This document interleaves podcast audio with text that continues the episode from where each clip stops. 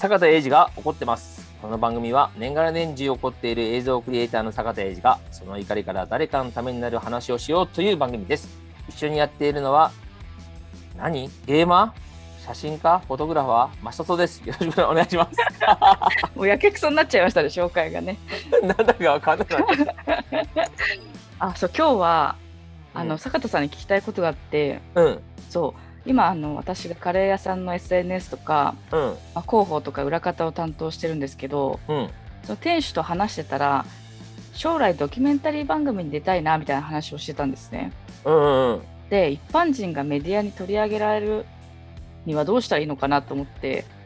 それ知りたい人もいるんじゃないかなと思って今日あえてラジオで出しました。一般人だって、このね、一般人ってフレーズもちょっと今ちょっとこれ一瞬ずれるけど、一般人っていうフレーズも一般人と一般人じゃない人の差がない時代になってるから、まあ、一瞬これはまたちょっとずれちゃうな。それはね、みんな気にした方がいいよ。なるほど。もう何を一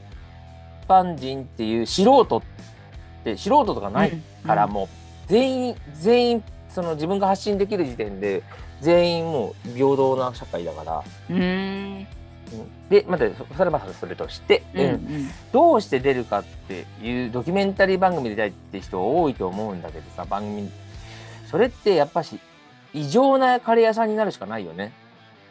よく言ってますね。普通じゃダメだから。普通じゃない、だって取材されるするにはそれだけの価値がなきゃいけないから、異常なカレー屋さんにならなきゃいけないんじゃないかな。いろんな意味でね、目立つカレー屋さんに、でも普通に目立つだけじゃダメだよね。やっぱりそこに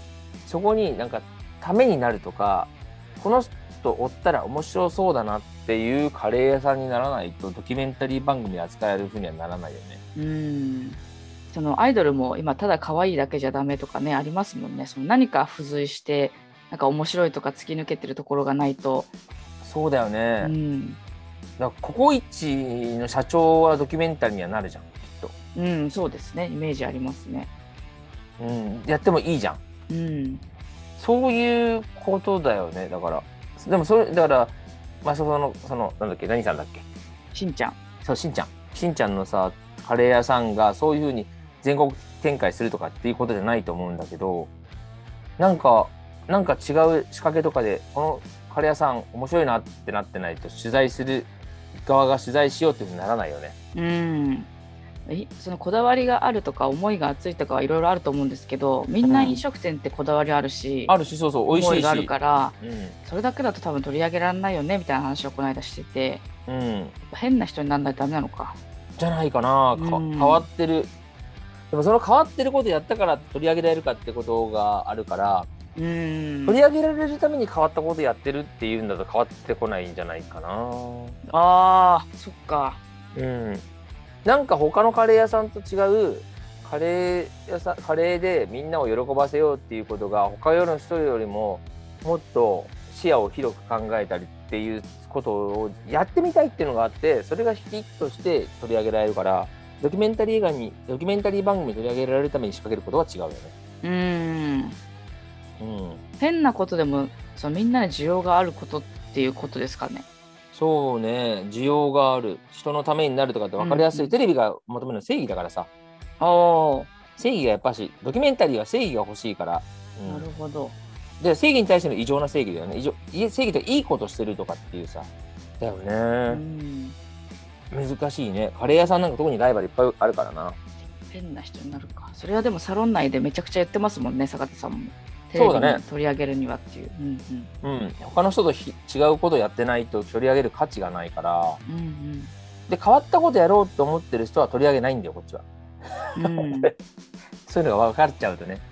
この人変わってるなっていうのは坂田さんが喋ってもう分かるんですか？この人テレビに出れそうみたいな。でも今言ってる変わってる行動を起こさないとダメなんだよ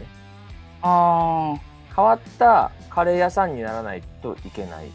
変わったカレー屋さん、何がいいだろうね、今ちょっとパッと思いつかないけど、そうね、ドキュメンタリー番組になるっていうことでも、情熱大陸とラーメン屋とかやってるよね、なんかね。そうですよね、意外とやってると思いますね。で、どういう番組に出たいかみたいなの聞いたら、これも妄想の話だからあれですけど、その情熱大陸とか、うん、カンブリア宮殿みたいな、そういう自分のストーリーをちゃんとこう追ってくれる番組に出たいっていうことは言ってましたね。でも少なくとも大人気、行列にできてない、行列ができてるとかっていうぐらいにならないといけないよね。うん。カレー屋なのに1年待ちとかね。うんうんうん。そうだよ、でもそうだよ、取り上げられればそうなんなきゃ難しいだろうな。うん。またね、テレビって味が伝わんないんだよな。そうですね、確かに。そうそう、だから行列とかさ、行列ができるとか、なんかそういうことでしかおいしすごいってことの表現ができないんだよね。うん。ああ、そうかそうか。匂いと味は伝わらないからテレビ。だから行列ができるってフレーズとかを使うんだけどさ、何年待ちとかさ、うんうん、予約何ヶ月待ちとかさ。うん。そっか、それしないとわからないですもんね、見てる人は。うん、美味しそうなビジュアルだなと分かるけど、果たしてそれが抜けた美味しさなのかどうなのかは分からないよね。みんな出たいんだね、ドキュメンタリー番組ね。そうですね、なんかバラエティとかじゃなくてそっちに出たい人は多そうだな。思いを伝えたいのかな、やっぱり。でも自分の頑張ってきたことを手っ取り早く映像に残しておきたいんじゃないの。まあああいう風に撮ってもらいたいっていうのあるよね。そうですね、かっこいいしな。ああいうテイスト撮ってほしいってあるよね、ストーリー作ってね、うん、記録としてね、うん、あるんじゃないかな、そういう、うん、ごめんね、なんかパッというそのカレーの案が思いつかもない急に聞いたんでっていう話にしましょうか。じゃあ今回は、はい、いつか行かないとしんちゃんところ